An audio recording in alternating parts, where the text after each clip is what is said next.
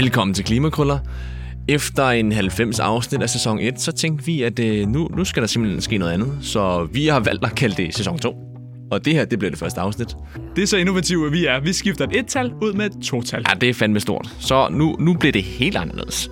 Og det, det bliver faktisk lidt anderledes, fordi det, formatet kommer til at ændres lidt. Jeg er stadig Rasmus, jeg er stadig geofysiker for DTU. Du er stadig statskundskaber for Go, Jacob. Der er ikke så meget, der ændrer sig der. Men øh, det bliver lidt længere afsnit. Ja, vi vil virkelig gerne lidt mere i dybden med nogle af de emner, vi, vi plejer at behandle. Så vi kommer til at udkomme en gang om måneden, hvor en af os så har forberedt sig helt vildt grundigt, og den anden slet ikke ved, hvad der skal ske. Ja, og i dag har jeg slet ikke skulle forberede mig, så jeg glæder mig lidt til at se, hvor du fører os hen, Jacob, i dag. Ja, altså, nu er det jo ikke så lang tid siden, at IPCC kom ud med deres store rapport, der sagde, at jamen, halvanden grad, den er praktisk talt død. Nu handler det om, at vi kan nå at holde os inden for en 2 graders opvarmning af jordens lufttemperatur. Og samtidig så har vi en regering, der helt har glemt at skrive om klimaet i deres forord til finansloven. Så på den måde tænkte jeg, det var relevant, at vi prøvede at se på, hvordan det står til herhjemme med vores klimamålsætninger. Nu er det jo ikke længere tid siden end ja, en, en god måned, at Klimarådet kom ud med deres statusrapport 2023. Så jeg tænkte, vi kunne tage udgangspunkt i den, og så kan vi prøve at se på, hvordan står det egentlig til med Danmarks klimamålsætninger.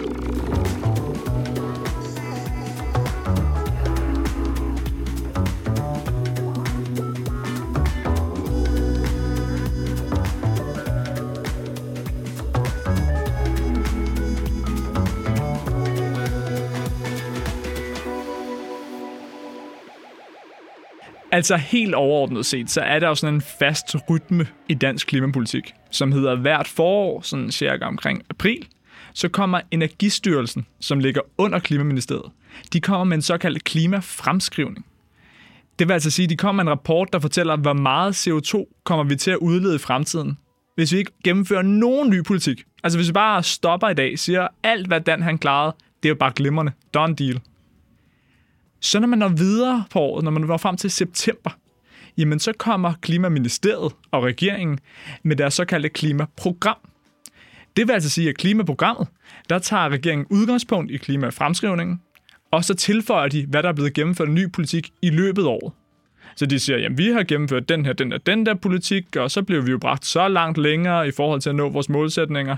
Og næste år, så kommer vi til at gøre det her, og det her, det her, og så er vi jo nærmest i mål.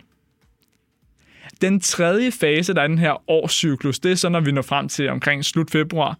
For det er der, hvor Klimarådet udkommer med statusrapporten. Her samler de så op både på klimafremskrivningen og på klimaprogrammet. Og så kommer de med en uafhængig analyse af, om vi så også reelt ser ud til at nå Danmarks klimamålsætninger. Jamen, Jacob, det lyder næsten som sådan en helt øh, landmandscyklus, ikke? Altså, der i foråret, så sætter man lige sine frø der. Du ved, øh, det her det er det, vi kommer til at høste i år. Så lige øh, der på sensommeren, lidt septemberagtigt, så høster vi lige vores frø og siger, ja, det er sgu sådan her, det er gået. Næste år, så er det det her, det kommer til at handle om. Og så går efteråret lidt på held, ikke? Øh, bladene falder lidt ned, og det hele falder lidt fra hinanden. Det bliver en kold december, januar og februar. Og så kommer marts. Der kommer dam, dam, dam årets karakter. Og hvordan har den været i år, Jacob? Jamen, det, det, det, altså bortset fra det vilde lige af slutningen af februar, at Klimarådet kom med deres statsrapport, så har du helt, helt ret. Øh, jo, men, men det er næsten at tage glæderne for forskud at, at komme til den, øh, til den konklusion. Øh, fordi det er også lidt mere komplekst end som så.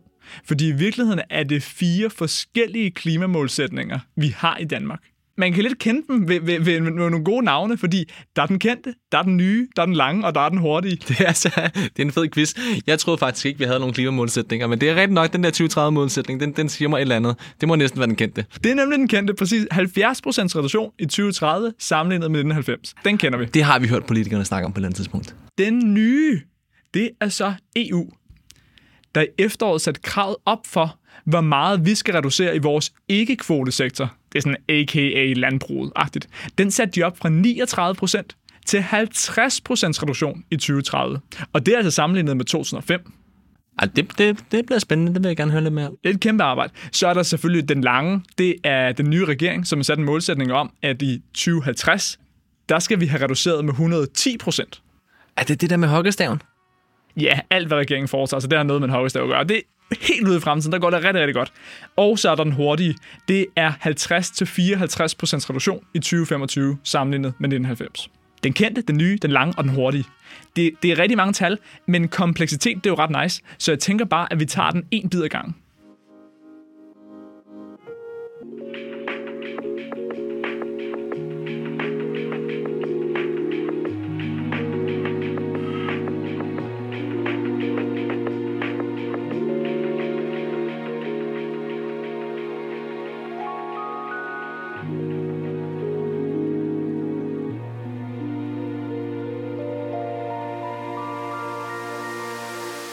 Rasmus, jeg tillader mig simpelthen at, at starte med at kviste lidt.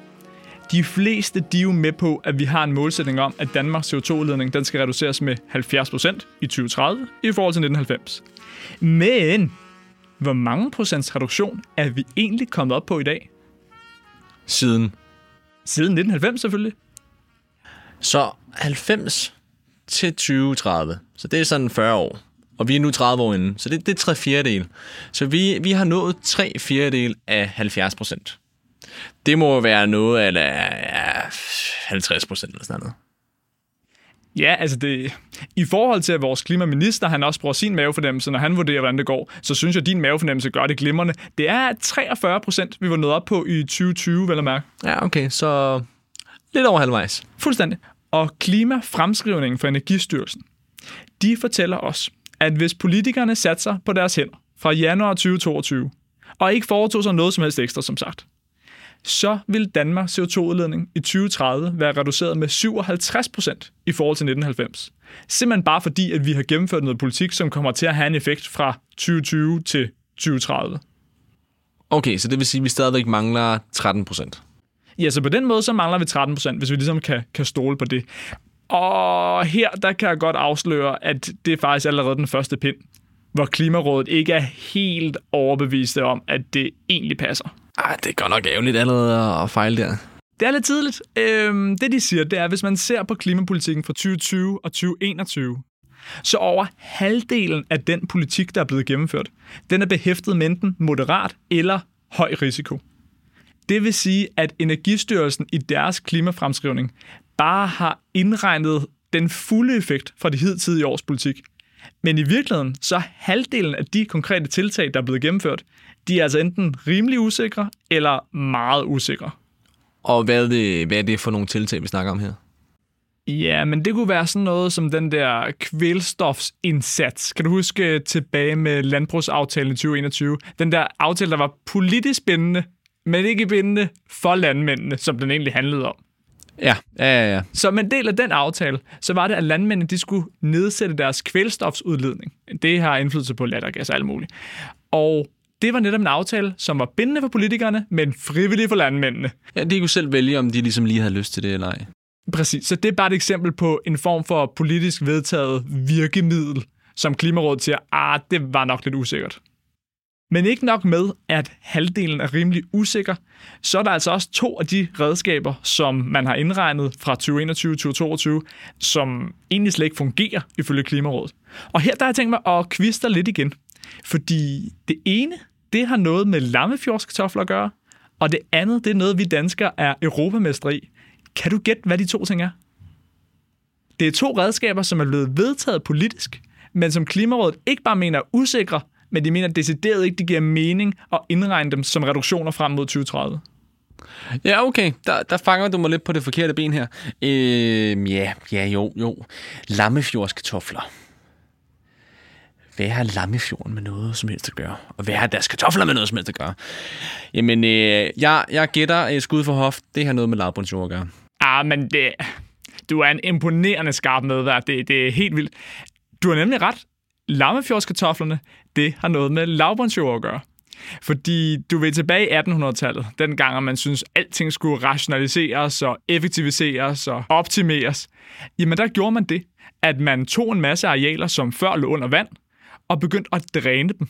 Det gjorde man op igennem 1800-tallet og også 1900-tallet. Og det gik ud på, at man ville have flere områder, hvor man kunne dyrke grøntsager, dyrke afgrøder. Problemet var, at de områder, der før havde ligget under vand, der havde alle de planterester og alt muligt, der har været dernede, de er ikke ordentligt blevet forrådnet, for der var ikke nok ilt tilgængelig. Men når man så fjernede vandet, og alle de her carbonholdige planterester kom frem, jamen så begyndte de rent faktisk at gå i forrådnelse. Og det betyder, at lavbundsjord, som blev drænet, de udleder en masse CO2. Men hvis man så begynder at vådlægge dem igen, jamen så kan man rent faktisk mindske den CO2-udledning, der kommer fra lavbundsjordene. Ja, altså så de både udleder mere CO2, men hvis ikke de havde været opdykket, havde de også optaget mere CO2. Så det er vel sådan et, øh, et toægget svær, eller hvad man kalder det på dansk. Ja, og det er virkelig lidt komplekst, fordi så når man vådlægger dem igen, så udleder de lidt metan og sådan noget. Men alt i alt, så siger alle klimaforskerne, det der giver bedst mening, det er at vådlægge de her arealer. Nogle steder, der er der nogle randområder ude i siden af en mark, som måske er blevet lidt våd, fordi det er tæt på en å eller andet. Andre steder, som Lammefjorden, jamen der er det jo højt ydende jord, altså steder, hvor vi får gode guldrødder og gode kartofler, som plejede at være under vand, og nu ikke længere er det. Og det er en kæmpe politisk udfordring. Alt i alt, så det samlede dyrkede lavbundsareal i dag i Danmark, det er 170.000 hektar. Men Folketinget, de har en ambition om, at 100.000 hektar skal tages ud. Her kommer hele udfordringen. Fordi når regeringen de regner på, Nå, men hvor lang tid tager det må lige at tage sådan en lavbundsjord ud, så siger de, at der skal gives en tilladelse, og så når den tilladelse er givet, så går der nok tre år. Og her, der er Klimarådet ret flabet. For de siger, jamen i stedet for bare at gætte på det tre år, så lad os prøve at se på, hvor lang tid det rent faktisk tager. Og de kommer frem til, at man nok i stedet for bør indregne med 6 år. Og det har ret stor betydning for, hvor mange lavbundsjord vi kan nå at tage ud inden 2030, og derfor hvor stor klimaeffekt vi kan nå at have. Så det, de, de regner med cirka dobbelt så lang tid, som, som regeringen gør. Ja, og det gør faktisk både klima- og lavbundsordningen og Landbrugsstyrelsen også. Okay, så det er, det er sådan lidt et skud for hoften, når man siger tre år, eller i hvert fald et meget optimistisk estimat. Præcis. Det er derfor, at de siger, ah, det er ikke bare et usikkert virkemiddel, det er et virkemiddel, som ikke rigtig giver mening.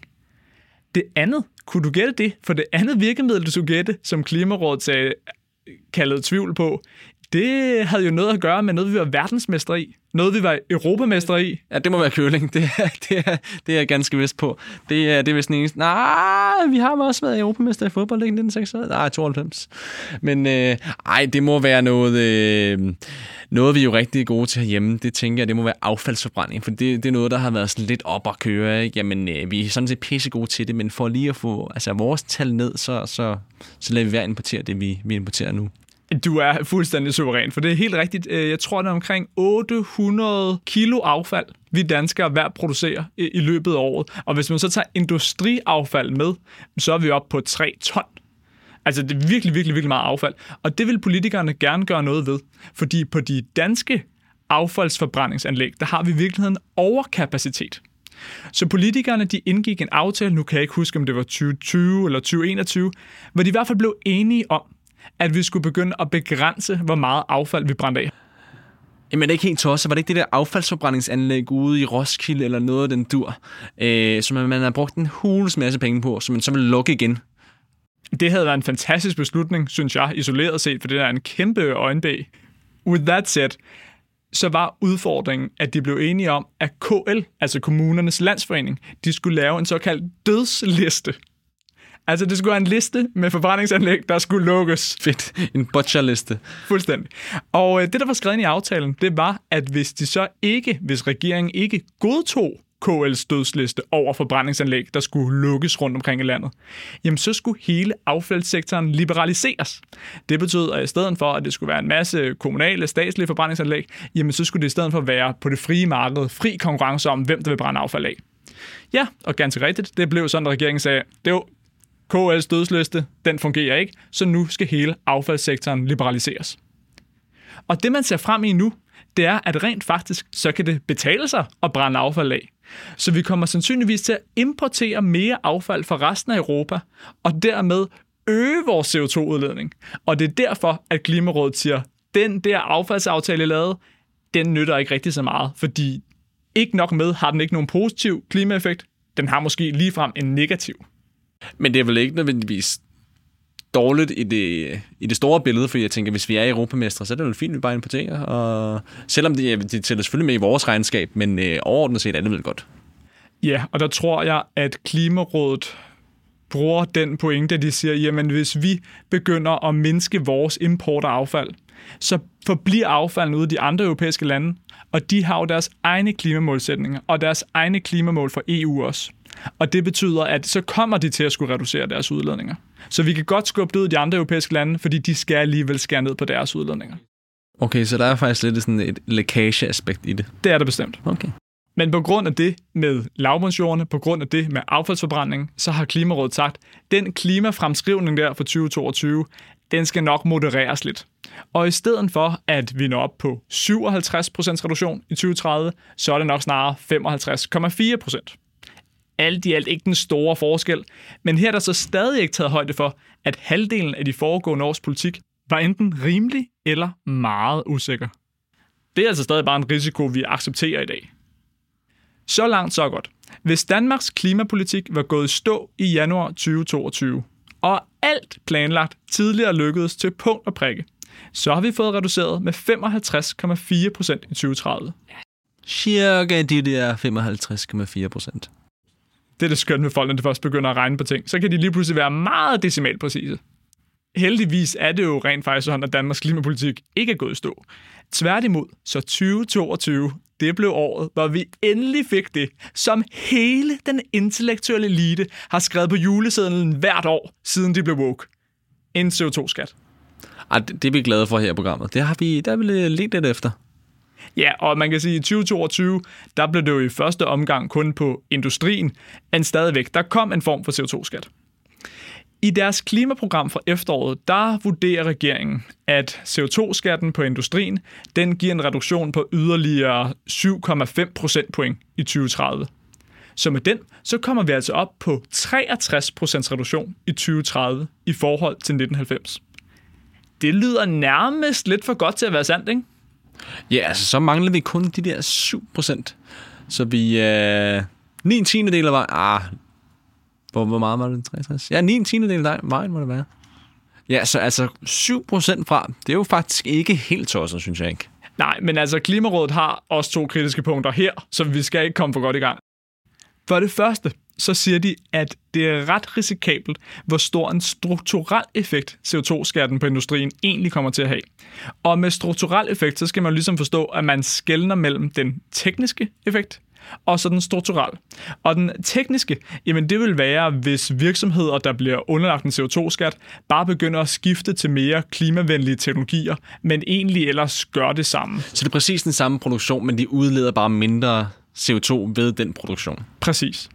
Og den strukturelle ændring, det er så, hvis man begynder at producere mindre, eller begynder at producere noget helt andet. Så det vil sige, at hvis de ikke tænker, at de kan komme helt i hus med det tekniske, så bliver de simpelthen også nødt til at skære ned på en produktion, eller hvad det end det måtte være. Ja, præcis. Og man indregner virkelig begge effekter. Så da regeringen og Folketinget vedtog CO2-skatten for industrien, så sagde de, at vi ville spare 1,8 millioner ton CO2 på grund af strukturelle ændringer, og 0,8 millioner ton CO2 på grund af tekniske ændringer. Okay, så altså mere strukturelt end teknisk. Præcis væsentligt mere strukturelt end teknisk. Og det er det, som Klimarådet øh, kalder tvivl på, på grund af, at DØRS, altså de økonomiske vismænd, de lavede en analyse sidenhen, som sagde, at de der 1,8 millioner ton CO2, det er nok snarere 0,2 millioner ton CO2. så, okay, okay, okay, okay. Så, så regeringen siger, det er i hvert fald dobbelt så meget strukturelt, som det er teknisk. Hvor de økonomiske vismænd, de siger, det er i hvert fald fire gange så meget teknisk, som det er strukturelt. Mand. Ja, n- noget af den dur. Det er i hvert fald, de kalder, de, de siger, det kommer ikke til de at kalder, de, de, de, de tager bullshit-kortet op, og så videre det på bordet. Det, ja. det er bullshit. Og det er faktisk ret sjovt, fordi de siger, årsagen til, at øh, Klimaministeriet og regeringen får nogle helt andre tal, det er fordi, at i deres beregninger, der er cementbranchen er ikke anderledes end gardnerier eksempelvis. men, men de økonomiske vismænd, de siger så, ah, men det er lidt Der er forskelligt. måske en lille, en lille forskel. Ja, præcis. Og så indregner de det.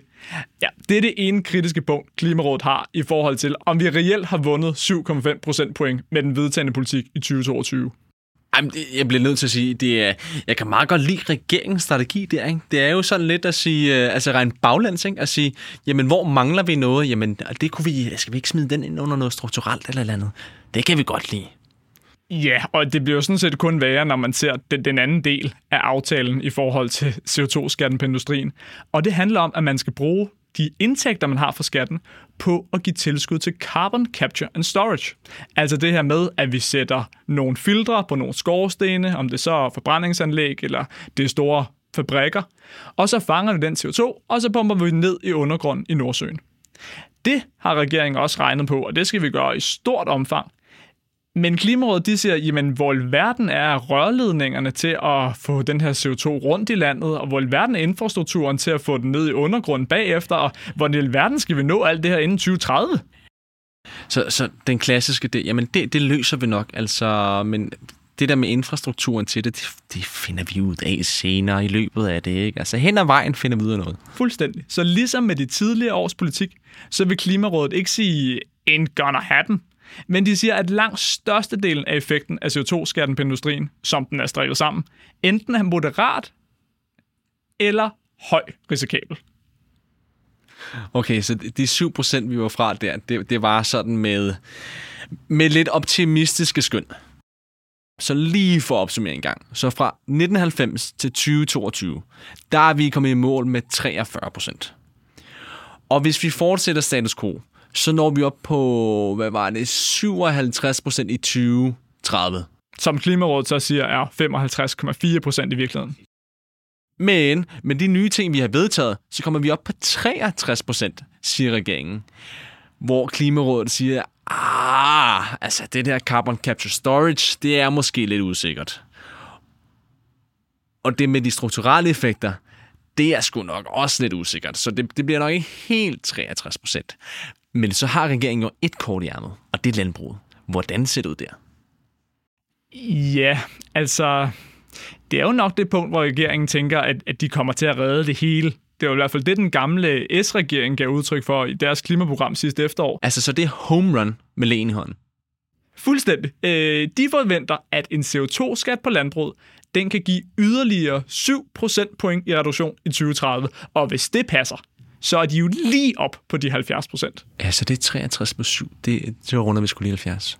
Det var, det var fandme, det var lige godt satans. Jeg kan godt afsløre, at øh, jeg har simpelthen talt med Peter Mølgaard himself, altså formanden for Klimarådet. Ah, men gode gamle Peter. Jeg spurgte ham, om han var lige så optimistisk som regeringen, når det gælder deres planer for landbruget.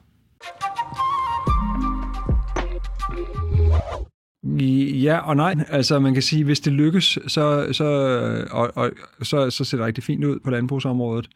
Men der er det, vi siger, at der er det meget, meget svært for os, når vi læser regeringsgrundlaget, at se, hvordan den gordiske knude, der handler om, at man både skal regulere landbruget med en drivhusgasafgift som væsentligste instrument, men samtidig må det ikke gå ud over konkurrenceevnen og beskæftigelsen, og der ligger en anden, og, og, så, så der er det, vi siger, hmm, det er i hvert fald øh, på det her tidspunkt meget usikkert. Vi havde, vi havde en diskussion i Klimarådet, som i virkeligheden handlede om, er det her så usikkert, at vi kan sige, at der ikke er en plan, eller, eller og der er vanskeligt at sige, nej, vi siger, at der er en plan også for landbruget, men den er bare så øh, uklar for os, at vi, at vi siger, at den er behæftet med meget høj usikkerhed, for vi kan simpelthen ikke se, hvordan at det, der står i regeringsgrundlaget, skal kunne omsættes i praktisk politik.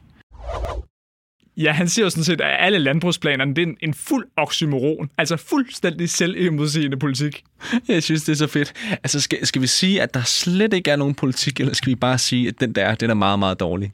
Jamen, det synes jeg er frygtelig, frygtelig interessant, fordi kan du ikke huske, da statusrapporten kom ud, der var rigtig mange grønne organisationer efter regeringen, fordi Lars Ågaard, han sagde, tak fordi I siger, at vi har en plan. Og alle de grønne organisationer var sådan, øh, det var ikke det Klimarådet sagde, der var ikke nogen plan overhovedet. Men rent faktisk, så har de inde i Klimarådet eksplicit sagt, okay, der er en plan, den er bare håbløs. På trods af, at regeringens flotte tal summerer op til 70% i 2030, så konkluderer Klimarådet altså samlet, at det ikke er sandsynliggjort, at vi lykkes med vores kendte 70% i 2030-målsætning. Okay, Jakob. Så hvor er det, at Klimarådet siger, at det ikke er overskueliggjort, hvordan vi rammer de 70%? Det er den her CO2-skat på industrien, som regeringen forventer har en ret stor strukturel effekt, som næppe kommer til at ske. Så er det det med, at carbon capture and storage, CO2-fangst, nok ikke kan opskaleres hurtigt nok. Og så er der også lige noget med, at det lige sådan skal opfindes rigtigt først og sådan. Ja, nordmændene er gode til det, og så går vi bare ud fra, at vi også godt kan herhjemme. Er, er de så gode til det i Norge? Ja, der har de rent faktisk sat det i værk i forhold til netop at få det ud på havet og ned, og bam, bam, bam, bam. Der er skide godt. Altså ikke i et omfang, som vi reelt taler om her, men Ja, men det er så fint. Det kommer til Danmark.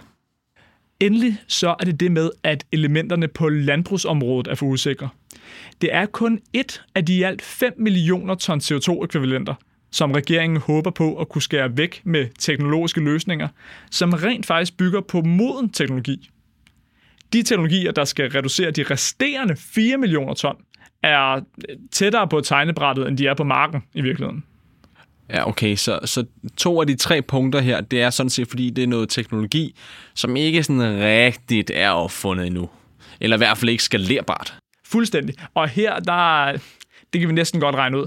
Landbrugslobbyen, de er ligesom hoppet op af deres æske, og de har virkelig hatet på Klimarådet, siden at statusrapporten kom ud. Selv sådan en god mand som øh, Ulrik Bang, klimadirektøren inde i Dansk Erhverv, han har sagt, uha, burde Klimarådet ikke nok have nogle eksperter med ude fra virkeligheden, og ikke kun universitetsprofessorer? Altså, de mener helt konkret, at sådan en teknologi som pyrolyse eksempelvis, den er meget længere end Klimarådet tror. Og det bør de indregne som en sikker teknologi, og ikke som en usikker. Altså, pyrolyse, det er jo virkelig et fancy word. Kan du lige prøve at sådan summere, hvad, hvad er det egentlig, det handler om? Det er jo det her med øh, virkelig at skrue op for temperaturen på, det kunne være nogle halmrester eksempelvis, tage nogle restprodukter fra landbruget, få dem ind i en kedel, virkelig komme op på, jeg ved ikke om det er 700-800, Altså, fut det godt af. virkelig, virkelig varmt. Så kan du øh, få en gas ud af det, som du kan bruge til, hvad du nu vil bruge en gas til. Og derudover, så kan du få sådan nogle små øh, nuggets, der hedder biokul. Altså simpelthen bare altså carbon bundet virkelig tight, og øh, som du så kan pløje ned i marken og alt muligt. Så altså noget af den CO2, som halmen i første omgang bandt fra atmosfæren, ender du nu så med gennem de her nuggets og kunne få ned i jorden til sidst. Altså, så det er, det er i virkeligheden sådan en, øh, en, en avanceret riskoger, som man kender det, hvor den fanger en masse CO2, den bearbejder det, smider det ud i nogle nuggets, men propper ned i jorden, og så ender den dernede, den CO2 der. Ja, yeah, det synes jeg var meget godt beskrevet. Det er så det, der ikke er helt fuldt udviklet nu. Ja, øh, der mener Landbrugslobbyen, at Klimarådet er alt for teknologipessimistiske. Som svar til det, så har Klimarådet dog skrevet årets mest tragikomiske kapitel. Det handler om EU's målsætninger for landbruget.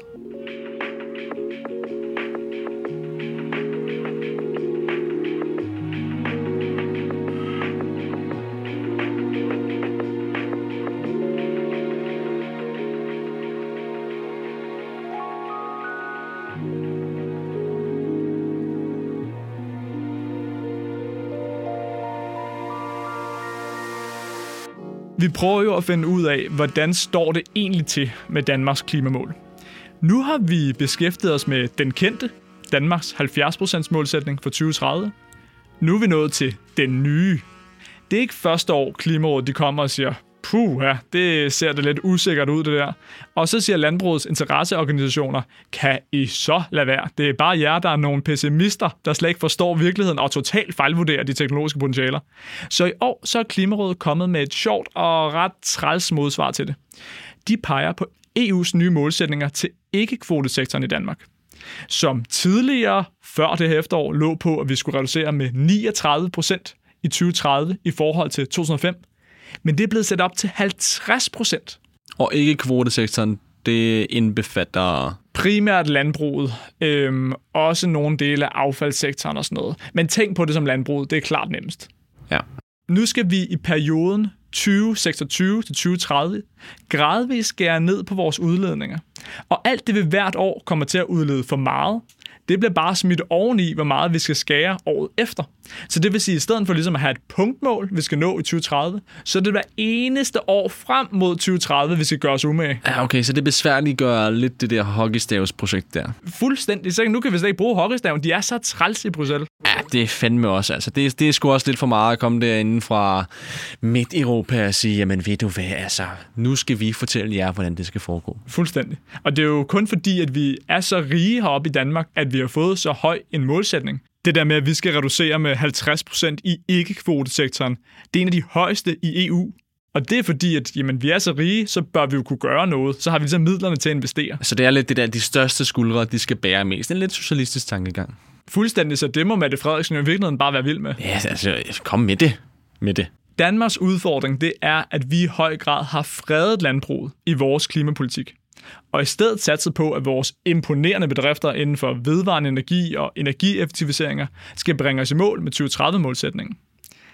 Derfor står vi nu i den absurde situation, at selv hvis landbrugslobbyen har ret, og regeringsplaner for de teknologiske nybrud i landbruget, de rent faktisk godt kan lade sig gøre til 2030, så er det sandsynligvis stadig ikke nok til at nå EU's målsætning for vores ikke-kvotesektor.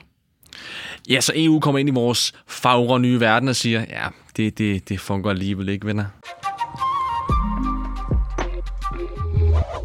Det er ikke givet, og det er fordi, at, vi er, at de er blevet skærpet. Vi har fået nogle, øh, og, og, vi har fået nogle øh, blandt øh, EU-landene de, de hårdeste krav fra EU, og, og der er det, vores analyse viser, at selvom vi lever op til de danske mål, så kan vi komme til at, starte, til at mangle 6 millioner ton CO2-ekvivalenter. Og det, det skal man lige passe på, det tal, fordi det er hen over de næste syv år, at vi samlet set kan mangle 6 millioner ton. Så lidt afhængig af, hvor, hvor, hvor godt man kommer ud af starthullerne, så kan man stå med et million ton om året, sådan i, i rundetal, eller man kan stå med 6 millioner ton i 2029, man ligesom skal have håndteret. Så det er altså et akkumuleret tal over de her år. Og fordi at EU regner et budget, hvor vi regner et punktmål. Men det er en, en, en ny situation, kan man sige, at EU i virkeligheden lægger næsten større begrænsninger på dansk klimapolitik end, end øh, vores øh, nationale mål for, for udledninger. Jamen Jacob, det er jo noget gylde det der. Hva, altså, hvad sker der, hvis ikke vi, vi når EU's målsætninger for os? Jamen, det som EU giver os, det er bindende målsætninger. Så det vil sige, at hvis vi ikke lever op til det, så vil vi nok i første omgang få at vide, det er ikke reduceret inden 2030, det er for i oveni i næste periode efter 2030. Men det kan også gå så vidt, at de starter en traktatkrænkelsesag mod os. At vi simpelthen har krænket EU. det er helt genialt. Jamen, jeg kan godt se. Så, så, så må vi jo... Øh, der, der skal ske noget i landbruget, så jo. Ja, så det er jo sådan ligesom det, der er at sige om EU-modsætningen. Det er, det er noget møg.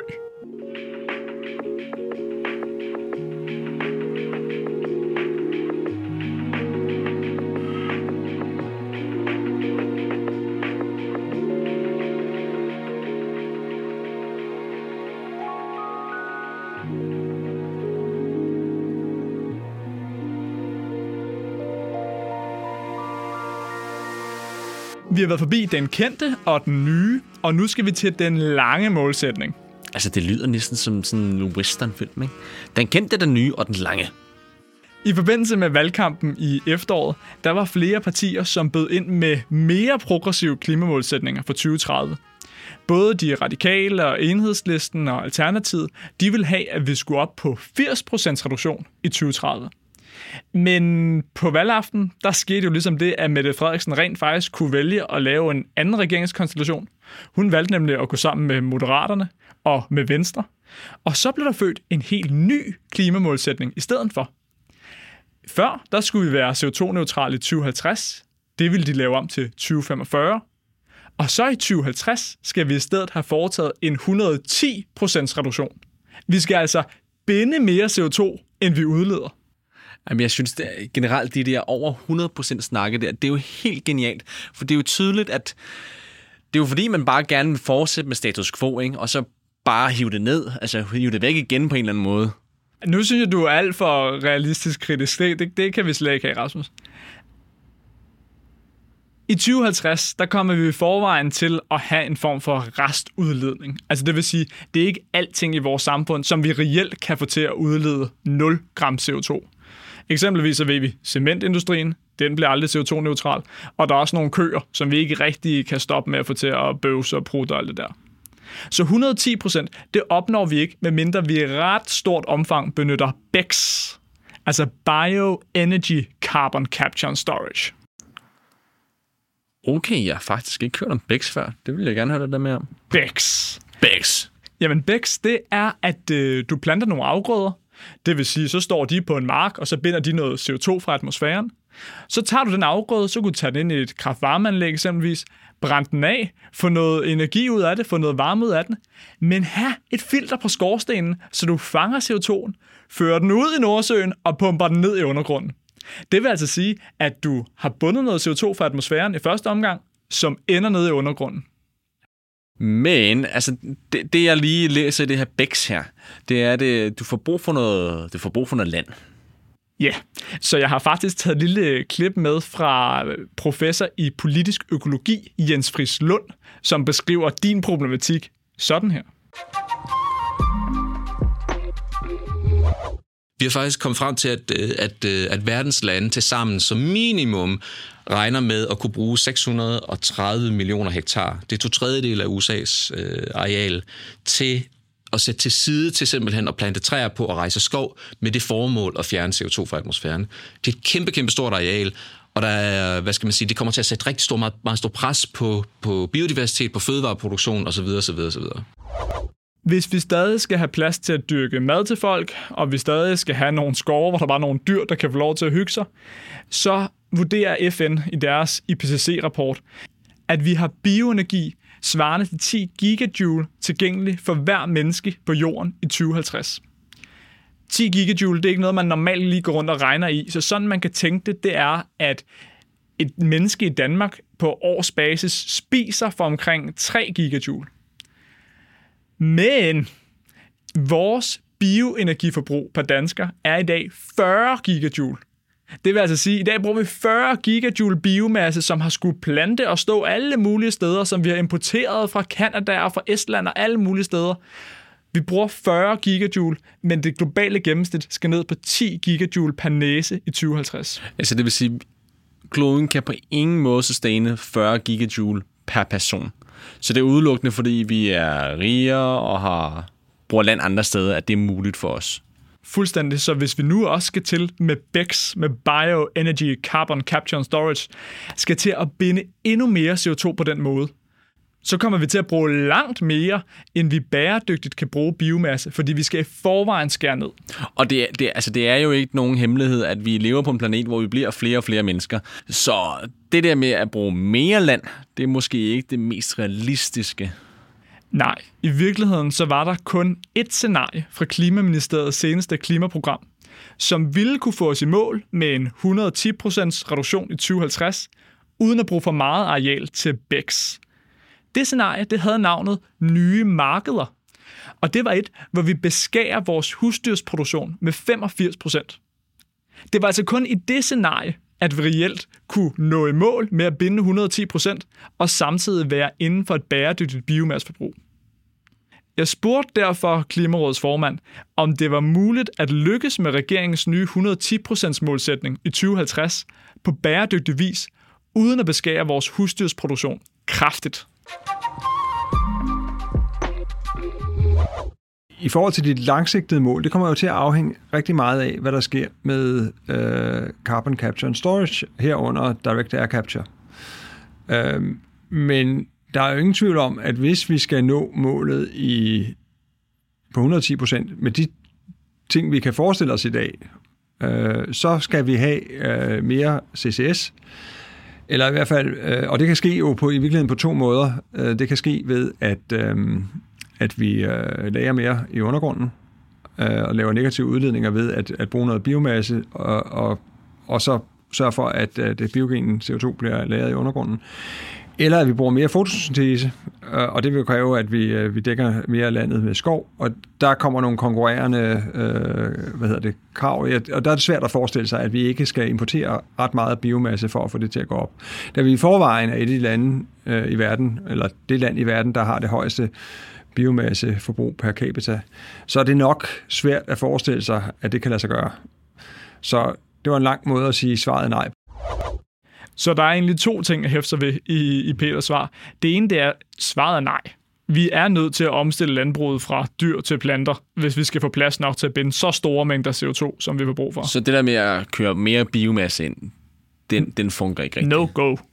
Det andet, der er blevet mærke i, det er, at han nævner en ny forkortelse, DAC, Direct Air Capture. Direct Air Capture, det er en metode, hvor man sætter en form for maskine op, kører en masse atmosfære, en masse luft igennem den, for så at binde de carbonpartikler, der er, for på den måde at få CO2 ud af atmosfæren. Ja, Jacob, det lyder enormt ineffektivt, som, og som noget, hvor man skal bruge rigtig mange vindmøller til at fange en smule CO2. Man kan i hvert fald sige, at øh, hvad er det, vi er oppe på? Jeg tror, vi er oppe på 418 parts per million CO2 i atmosfæren i dag. Altså det vil sige, at hvis du skal have så mange, altså det er jo virkelig, virkelig få parts per million, hvis du skal det igennem sådan en maskine, og så kun fange karbon. Altså det, det er lidt op ad bakke, ikke? Og i sidste års klimarapport, der skrev Klimarådet sådan her. DAC kan blive en vigtig teknologi for at nå målet om netto nul udledning senest i 2050. DAC er dog forbundet med højteknologisk risiko og potentielt store omkostninger.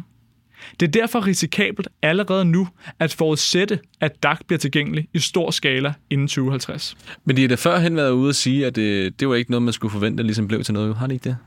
Jamen, det var lidt det, de sagde med andre ord her, her i rapporten fra sidste år. I statusrapporten fra i år, der begynder Klimarådet dog at forudsætte DAC for at nå 110% reduktionsmålet. Derfor spurgte jeg Klimarådets formand, hvad der havde ændret sig ved situationen, andet end at de med den nye målsætning var blevet konfronteret med et regnestykke, som ikke kan gå op, uden bare at sige, jamen, DAC løser resten. Jamen, det er vel det, der har ændret sig, kan man sige. Der er ikke så meget andet, der har ændret sig, og man kan sige, det er jo også relativt øh, for nylig, at regeringen er kommet med et, øh, et regeringsgrundlag, hvor der står de der 110 procent. Så der har vi prøvet at sige i første, et første forsøg på at sige, hvad kan, hvad kan vi så, øh, hvordan, hvordan tror vi, vi kan målopfylde, hvis vi skal nå 110 procent i 2050?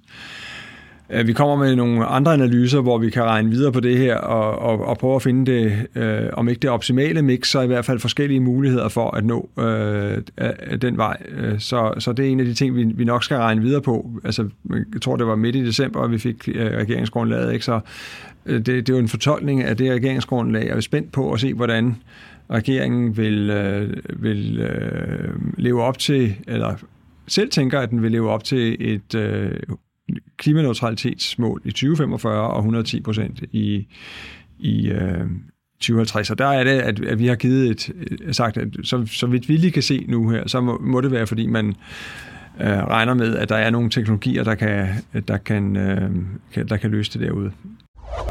Så det han siger, det er, fordi vi ikke rigtig kan se, hvordan I vil nå målet, så må det være, fordi I tænker noget DAC ind i billedet. Ja, og Klimarådet er sådan set ikke de eneste, der taler om DAC, på trods af, at det vil være enormt energikrævende, som du siger. Og vi i forvejen kommer til at skulle bruge vildt meget energi til al den elektrolyse, som vi skal producere grønne brændstoffer med.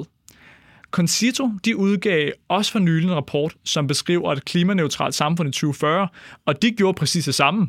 Til sidst så stod de med en restudledning af CO2, de ikke vidste, hvad de skulle gøre noget med, og så sagde de, det bliver DAC, der løser det. Så jeg spurgte også Peter, om det i virkeligheden ikke er lidt farligt at tale så meget om en teknologi, som lige nu er så risikabel. Om ikke vi risikerer at undlade en nødvendig omstilling af landbruget, fordi vi stadig bare håber på, at i 2050, så kan vi hive CO2 ud af atmosfæren easy peasy. Ja, det mener jeg er klar en, en risiko. Det var egentlig også en, vi gjorde øh, opmærksom på allerede sidste år, når vi, når vi beskrev de der forskellige øh, balancer, der skal være herunder for biogen CO2. Øh, så, så det er der klart en risiko, øh, og det, det var heller også derfor, vi, men altså, man må sige, øh, og det er der, hvor jeg siger, at vi kommer tilbage med noget mere dyb analyse det her. Det her er et første hug på at sige, hvis, hvis regeringen skal, skal lykkes med det her, så må vi have øh, sådan noget som det i gang, eller noget øh, Øhm, øh, hvad hedder det, ikke bæredygtig biomasseforbrug, eller et eller andet, som ikke er så, så attraktivt. Så jeg synes egentlig ikke, at øh, jeg, jeg godt forstår, at man kunne måske sige, at vi siger, sætter lid til noget teknologi. Det er egentlig ikke det, vi gør. Vi siger bare, at der er Altså hvis man skal, skal se på de forskellige teknologier og sådan en, en trappekurve, hvor vi tager de billigste først øh, og, og, og de dyreste øh, til sidst, så kommer vi altså ret langt op ad trappen her øh, og, og skal i gang med noget, som, som er både usikkert og dyrt. Øh, og, og, øh, Øh, så det anerkender jeg sådan set som en, en, en klar risiko. Øh, jeg synes heller ikke, vi putter med det på den måde. Nogle gange, Jacob, så synes jeg, at klimadebatten virker lidt som en, hvor at hvis ikke rigtigt man har nogle gode argumenter tilbage, så finder man bare en, en ny teknologi, finder en ny fancy forkortelse for den, og så siger man, vi hvad, bare rolig. Det her nye akronym eller forkortelse, eller hvad man det nu måtte være, kommer til at redde os alle sammen for enden af hockeystaven. Ja, det er også et meget dejligt budskab, ikke? Så kan man bare få, få ro i maven og sådan. Så, så på den måde, så, ej, så glæder vi os bare til 2050 det fede er jo, at nogle af de mere progressive partier, de prøver at højne vores mål på kort sigt, altså vi skal reducere med 80% i 2030 i stedet for 70%. Så siger regeringen, ja, venner, det er fint, men i 2050, så det er ikke bare 100%, så det er 110%. Ja, så det har ligesom været deres måde at fikse det på, at øh, de andre partier rent faktisk var mere progressive, men så siger de helt ude i fremtiden, der er vi virkelig progressive.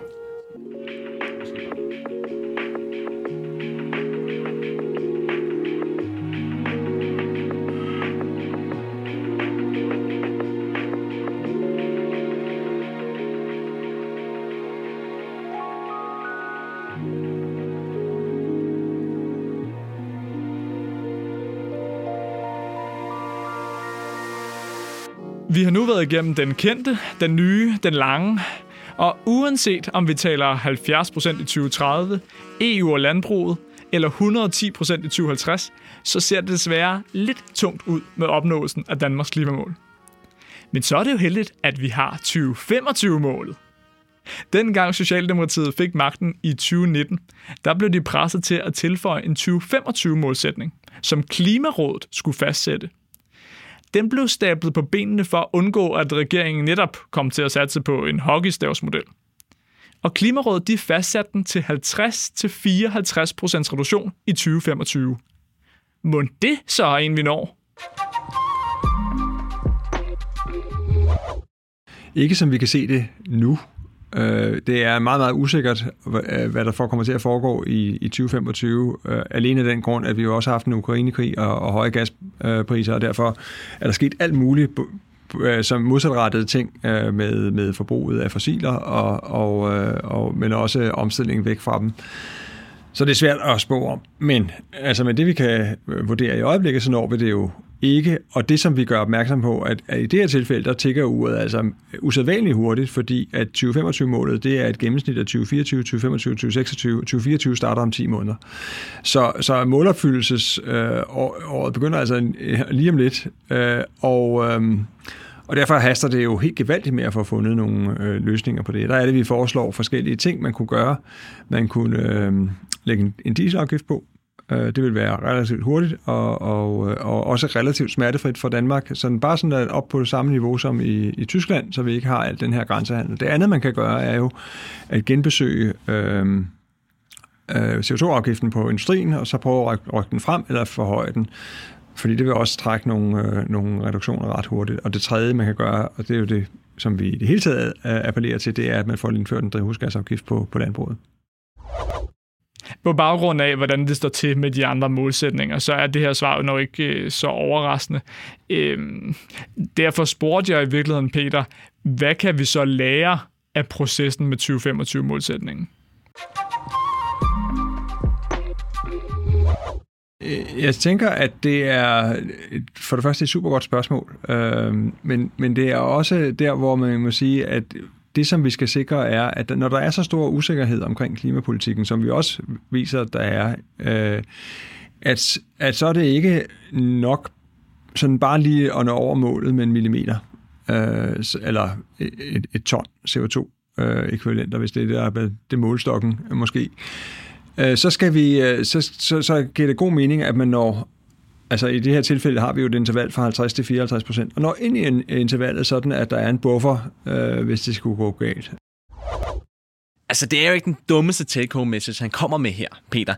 Det her med, at hvis man arbejder med at løse svære og komplekse problemstillinger, så er det nu nok en meget god idé egentlig at komme med en sikkerhedsbuffer. Hvis nu der skulle komme en eller anden form for krig, det kunne være for eksempel mellem Ukraine og Rusland, Ja, yeah, I'm helt og jeg vil også sige, særligt hvis den målsætning, man arbejder med, det er at prøve at lykkes med at inspirere verdens lande til at redde den klode, man bor på. Helt fint at køre med sikkerhedsbuffer der. Ja, det der med, ja, det der med, at ens mål det bliver, lad os lige præcis nå at redde kloden.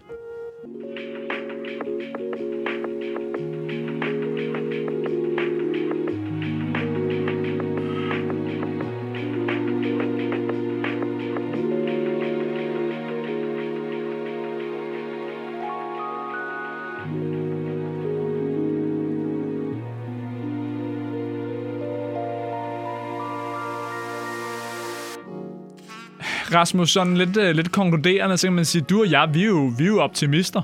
Uh, altså, jeg slap ud af fængslet, dengang vi to var i Tajikistan, og vi flygtede Med en flaske vodka. fuldstændig. Du overlevede, uh, altså på trods af, at din uh, sejlbåd var i 8 meters bølger og endte med at, at synke i, i, i Middelhavet. Det, det overlevede du rigtig fint her for et par år siden. Så på den måde, så har vi jo grund til at tro, at vi ikke alle sammen bare er skabt til at dø. Ja, altså vi er jo altid optimistiske, men vi har også en grad af realitetssans. at Der skal til at ske noget nu. Det er rigtigt. Men jeg spurgte Klimarådets formand om, jamen kunne han ikke komme med en mere jubeloptimistisk klimarapport næste år?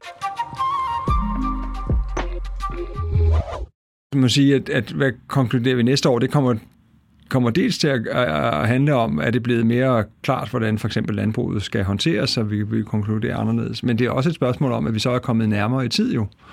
Altså, og det gør det jo sværere at, at, at løse det her. Så der er, der er nogle lidt forskellige rettede kræfter, der kan komme i, i spil hen over det kommende år. Så det, det, er, det er sådan en rigtig cliffhanger. Med den klippehænger, så synes jeg bare, at vi skal sige tak til vores redaktør, Louise Meimand, vores lydtekniker, Kristen Kar, Ja, vores somi-redaktør, Natasha Bjørnholdt. klart, og så selvfølgelig dagens ekspert i skydsovs, Peter Mølgaard, formand for Klimarådet. I næste måneds afsnit, så undersøger vi klimafremskridtene i de politisk-administrative enheder, vi alle sammen kender og elsker, som Danmarks Kommuner. Ja, hvor vi elsker dem, kommunerne. Sådan, mand. Det bliver pissegodt. Og det, er, ja, det bliver faktisk mega spændende, fordi kommunerne har virkelig stor indflydelse på, hvad der sker af forskellige klimatiltag rundt omkring i landet.